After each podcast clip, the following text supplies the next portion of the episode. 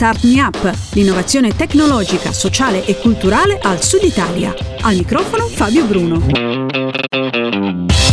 Ciao a tutti e ben ritrovati. Questo è Start Me Up, il podcast che racconta l'innovazione tecnologica, sociale e culturale del Sud Italia. Prima di iniziare devo ringraziare Cristina Marras che mi ha dato una mano con la sigla di apertura e di chiusura di questo podcast mettendoci la voce. Poi ringrazio Smartwork, idee digitali per il mondo reale che produce Star Me Up in collaborazione con Kidra Hosting, servizi web per il tuo business.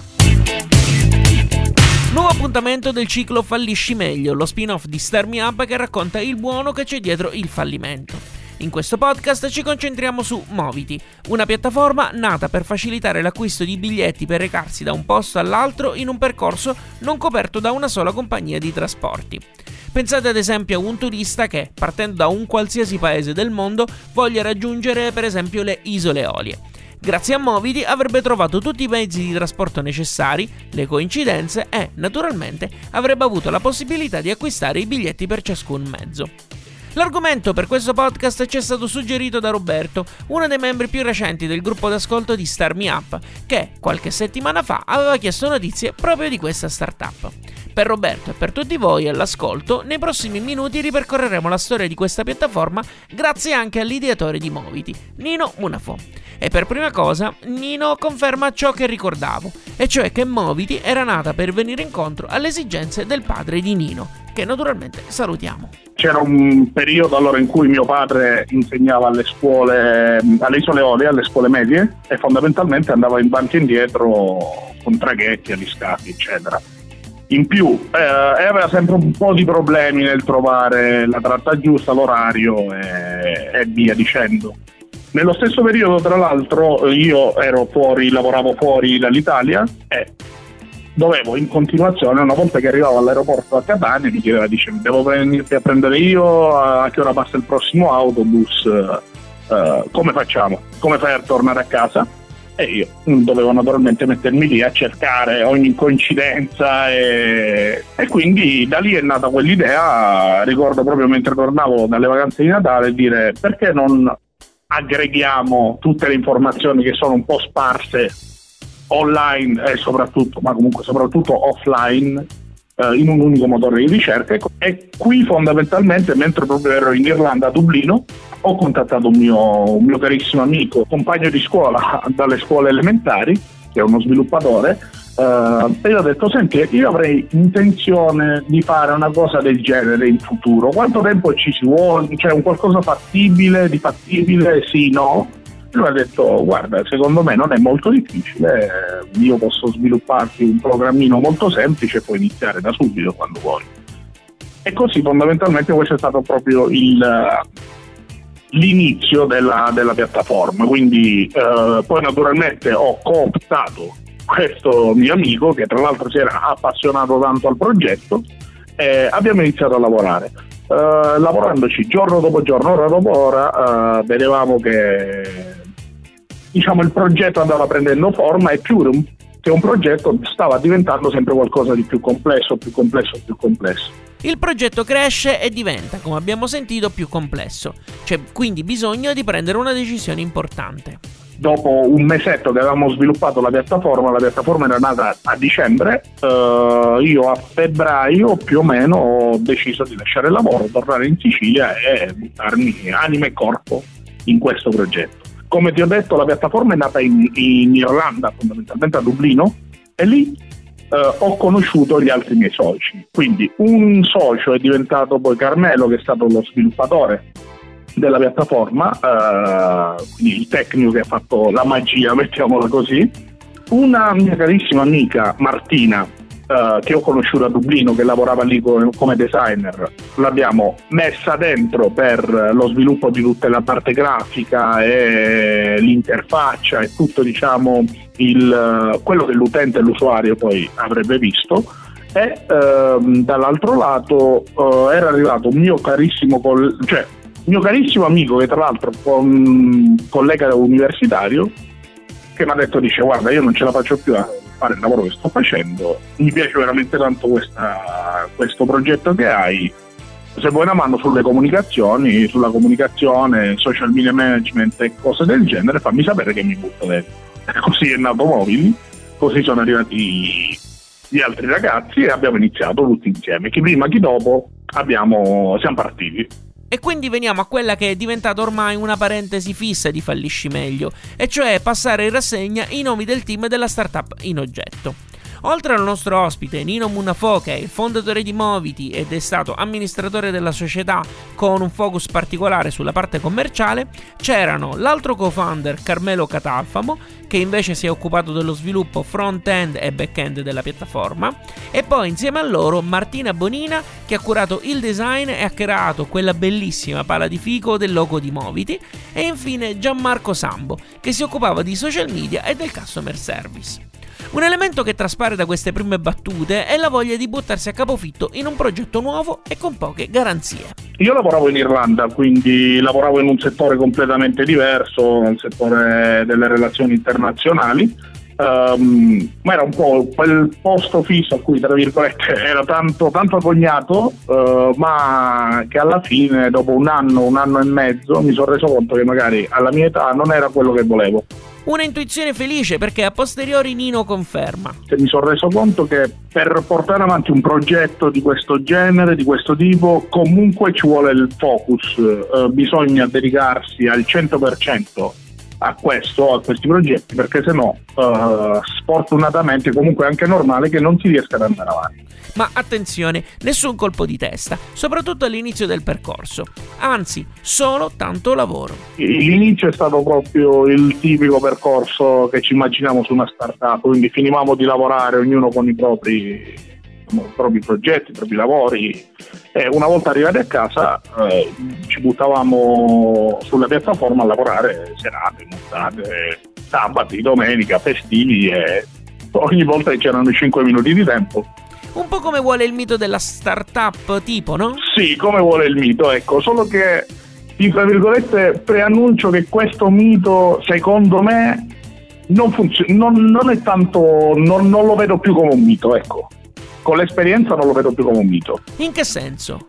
Nel senso che uh, per far partire un progetto imprenditoriale, qualsiasi cosa sia, o comunque un progetto che sia negli ambiti più disparati credo, e questa è una cosa che ho appreso da adesso con l'esperienza di Moviti e con altri, anche con l'esperienza di altri ragazzi imprenditori e persone che incontro quotidianamente, è necessario concentrarsi sulle cose e dedicarsi al 100% sulle cose. Quindi magari sì, un lavoretto per uh, cercare di raccogliere qualcosa, farsi un gruzzolo per continuare va bene, però non si può lavorare a 200 progetti insieme, bisogna sceglierne uno e dedicarsi al 100%. Ecco. State ascoltando Fallisci Meglio, lo spin-off di Star Me Up dedicato al buono del fallimento. E con Nino Munafò stiamo raccontando la storia di Moviti, il portale che avrebbe dovuto facilitare l'acquisto dei biglietti di più mezzi di trasporto che coprivano una stessa tratta. Insieme a Nino abbiamo ripercorso la storia della piattaforma sino agli esordi e alla formazione del team. Il secondo passaggio fondamentale nella storia di Moviti è stata la campagna di crowdfunding. Allora, noi avevamo fatto un crowdfunding tra virgolette lampo, eh, avevamo, ci eravamo prefissati, se non vado errato, 20 giorni. Uh, dopo mm, mi sa che noi abbiamo raggiunto la soglia alla fine in più o meno 10 giorni, la metà del tempo e tra l'altro poi siamo stati appoggiati da un progetto che era in uh, uh, collaborazione dalla piattaforma di crowdfunding e um, PostePay e abbiamo raddoppiato fondamentalmente l'obiettivo del crowdfunding. Ma è stato molto molto molto interessante il vedere come dall'inizio uh, le persone abbiamo avuto una 75-80 sostenitori già dai primi giorni, due, primi, durante i primi due o tre giorni e quello ci ha naturalmente aiutato tanto uh, cioè, a sviluppare poi l'idea e a dire ok c'è una base di persone anche se piccola però interessata al progetto. Ed è questo l'aspetto che interessa di più al team di Moviti, perché il crowdfunding non è stato usato come strumento di finanziamento. Abbiamo utilizzato questa strategia per cercare di validare l'idea.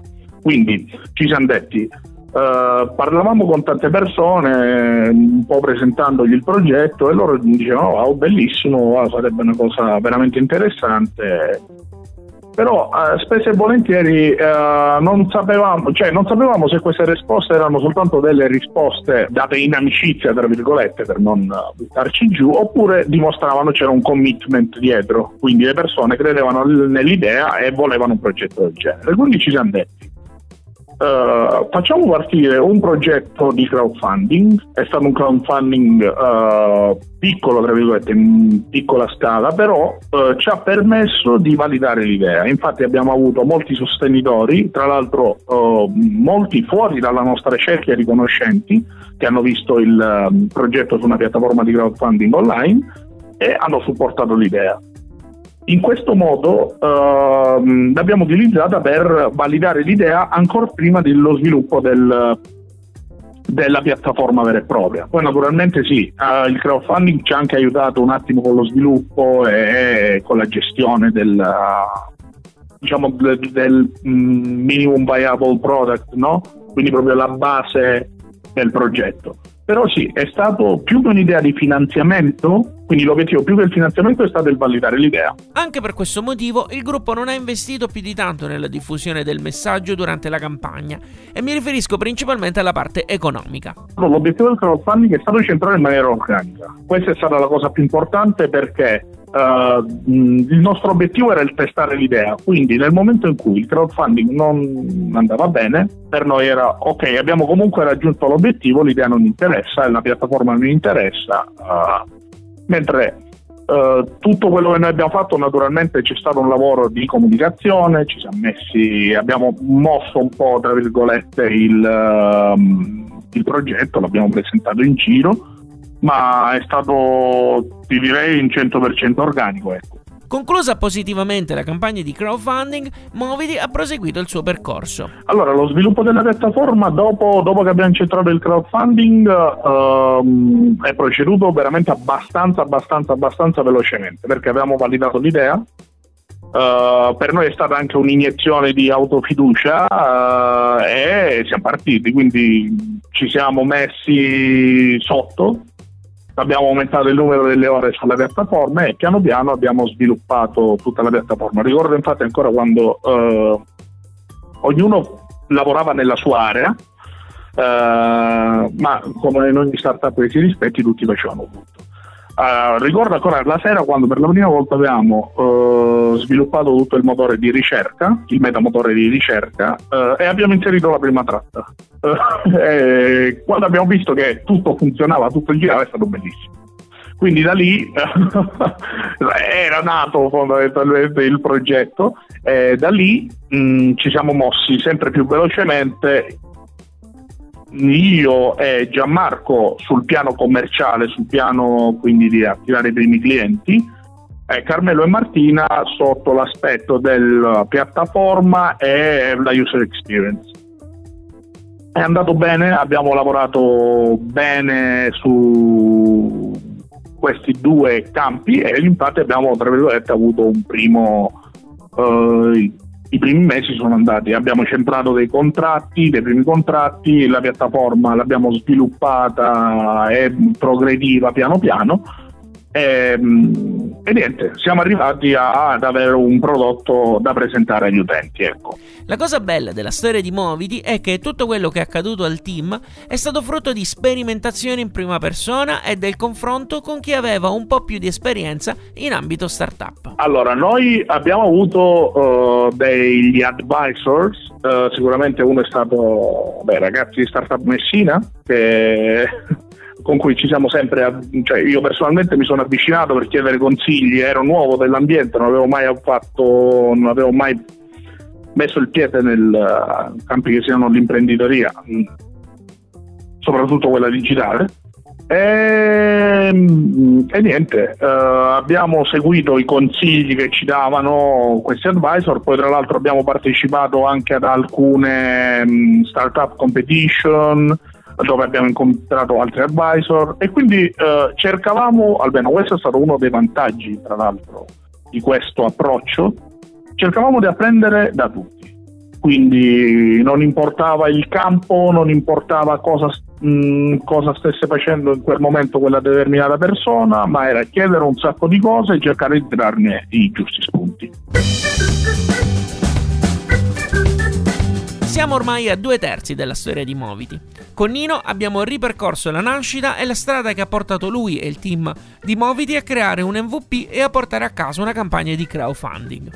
Mi sembra quindi il momento migliore per chiedere a Nino quale sia stato, a suo avviso, il punto più alto della storia di questa startup. Allora, il punto più alto che siamo riusciti a toccare è stato senza dubbio uh, immediatamente dopo lo sviluppo completo della piattaforma, uh, quando abbiamo presentato il primo progetto, cioè la piattaforma stessa ad uno dei partner, dei potenziali partner commerciali con cui avevamo chiuso un primo accordo. Quindi stato, era un partner molto importante che si muoveva al sud Italia e in Europa. Ehm, avevamo la possibilità veramente di gestire molti molti biglietti, molte tratte e, ehm, e tra l'altro davamo un vantaggio al partner commerciale e agli utenti.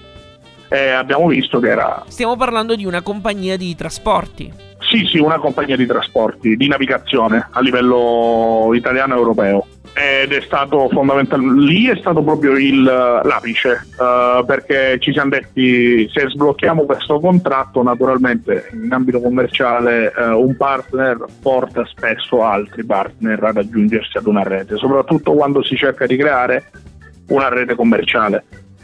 E quello è stato l'apice senza dubbio infatti eravamo carichi a mille, ecco, sperando in questa firma del contratto e cercando di spingere sempre più, perché tra l'altro in questo frangente comunque noi continuavamo a bruciare quei pochi fondi che avevamo. E per contrapposizione chiedo anche a Nino, qual è quello più basso invece? Dopo che abbiamo, siamo entrati in questo circolo di partner, un partner chiamava l'altro e avevamo visto che c'era la possibilità, abbiamo visto anche, ci siamo scontrati con la realtà uh, del nostro mercato. Ti spiego meglio, nostro, noi ci siamo, uh, abbiamo avuto l'intuizione da un lato uh, è l'idea dall'altro di metterci, di inserirci in una nicchia di mercato, quindi in questo caso il trasporto combinato al sud Italia.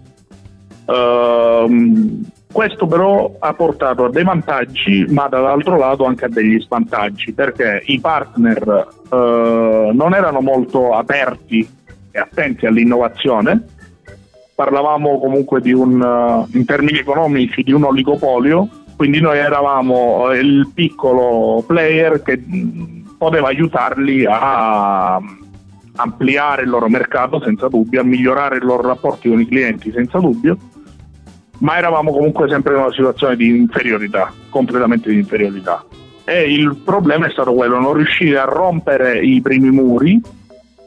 E, mh, mm, avevamo, vedevamo il nostro, diciamo, la nostra runaway, eh, quindi il nostro uh, i nostri soldi, il, uh, tutta la parte economica che andava sempre peggio, non avevamo tempo perché il tempo stava per finire e lì ci siamo resi conto che rimanevamo troppo in attesa di parole buttate lì e quindi lì ci, abbiamo iniziato a capire che le cose non andavano. Quindi o cercavamo di dare un pivot alla cosa, quindi cercavamo un altro punto, sia un'altra strategia commerciale che magari un altro mercato, o le cose non sarebbero andate bene. Ci sono anche alcune domande che sono venute fuori dal gruppo Facebook di Star Me Up, a cui vi invito a unirvi. Basta digitare Star Me Up, gruppo d'ascolto su Facebook. Ehm, del gruppo, dicevo, c'è chi come Roberto ha chiesto cosa il team di Moviti col senno di poi non rifarebbe. È concentrarci meno uh, sul prodotto in se stesso, quindi sullo sviluppo tecnico della piattaforma, e concentrarci di più invece sul vendere meglio l'idea e avere un approccio più lean, quindi non dire wow costruiamo una macchina che poi questa macchina non la comprerà nessuno, se non fare al contrario, vendere prima il progetto della macchina, essere sicuri che questa macchina e questo progetto uh, venga comprato e dopo sviluppare intorno alla piattaforma. Uh, alla fine uh, credo è una delle cose che adesso sto imparando giorno dopo giorno anche con l'esperienza di altre startup. È molto importante il morale in un'impresa. Hai bisogno di piccole vittorie quotidiane. È duro, è un mondo difficilissimo, senza dubbio, però un approccio più lean, più flessibile, ti dà la possibilità di dire ok, eh, abbiamo fatto un test, facciamo dei piccoli test, vediamo che questa cosa va bene, questo no, come possiamo cercare di ottimizzare gli sforzi che facciamo. La cosiddetta regola 80-20, no? col 20% dello sforzo spesso e volentieri si può raggiungere l'80% della performance totale. Ecco. Noi ci concentravamo nel raggiungere eh, il 100%, il 90%, volevamo che il prodotto fosse perfetto, che la piattaforma avesse tempi di caricamento velocissimi, ma non ci rendevamo conto che invece mancavamo poi dei clienti, che sono quelli che poi alla fine ti fanno andare avanti. E chi invece come Tamara che chiede quando in realtà hanno capito che la storia di Moviti stava, si stava avvicinando alla fine e quindi si sono detti che un po' le loro strade si sarebbero dovute separare. Uh, ce lo siamo detti quando uh, il morale era veramente basso, io sentivo la pressione uh, di avere comunque responsabilità nei confronti di altre persone, dei miei colleghi che comunque si erano buttati a capofitto nel, nel progetto però a cui diventava sempre più difficile giorno dopo giorno chiedere cose, anche se comunque ti dico uh, tutto il team da Martina, Carmelo e Gianmarco mi hanno sempre detto dice non preoccuparti perché sappiamo che queste sono è un'esperienza anche per noi, quindi tra virgolette sappiamo che non chiedi per te ma chiedi per la startup e noi siamo felicissimi di farlo tra l'altro abbiamo cercato di fare il tutto e fare il possibile per far sì che le cose andassero, ma alla fine quei piccoli punti concreti che avevamo andavano scemando sempre più. Uh, altri, altri, componenti del team, tra cui Carmelo, avevano ricevuto offerte di lavoro molto interessanti da attori più grossi e quindi alla fine ci siamo detti, ci siamo dati un, una deadline se non riusciamo a completare le cose entro questo, cioè almeno a chiudere un contratto grosso entro questo periodo, chiudiamo, tra virgolette, o comunque se non riusciamo a chiudere un contratto con un player importante, almeno cerchiamo di muoverci su trovare un business angel o comunque degli investitori che, potress- che potessero darci un seed di investimento. Uh, io sono venuto in Spagna a cercare investitori perché avevo, c'era la possibilità di un progetto europeo con cui collaboravo con altre start-up e questo mi ha aperto un attimo il network di investitori e altre start-up qui in Spagna.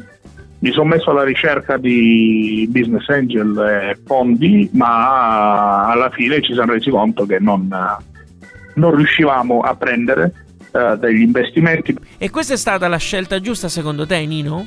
Sì, ti dico senza dubbio, infatti eh, secondo me è stata la scelta, non è che abbia fatto tante scelte intelligenti in vita mia, però è stata forse la più felice perché ti dico, eh, magari, e questo è un consiglio che do a molti, non fossilizziamoci sulle cose che facciamo giorno per giorno. Io ho avuto la fortuna di riuscire ad entrare a lavorare nell'ambito per cui avevo studiato a 22 anni, 23 anni, ancora devo finire la, la laurea magistrale. Ed era uh, il sogno di tanti miei colleghi, anche il mio sinceramente quello mi ha portato poi a capire una volta che ero dentro a dire ok forse questo non è il mio ambito questo non è il mio campo Moviti mi ha dato la possibilità di vedere altre cose di incontrare persone che eh, aveva, avevano creato aziende avevano perso migliaia e migliaia di euro e mi sono detto wow voglio provare a rimanere in questo campo quando sono venuto qui in Spagna ho conosciuto altre start-up perché la cosa bella forse delle start-up è che un tipo di, imprendi- di imprenditore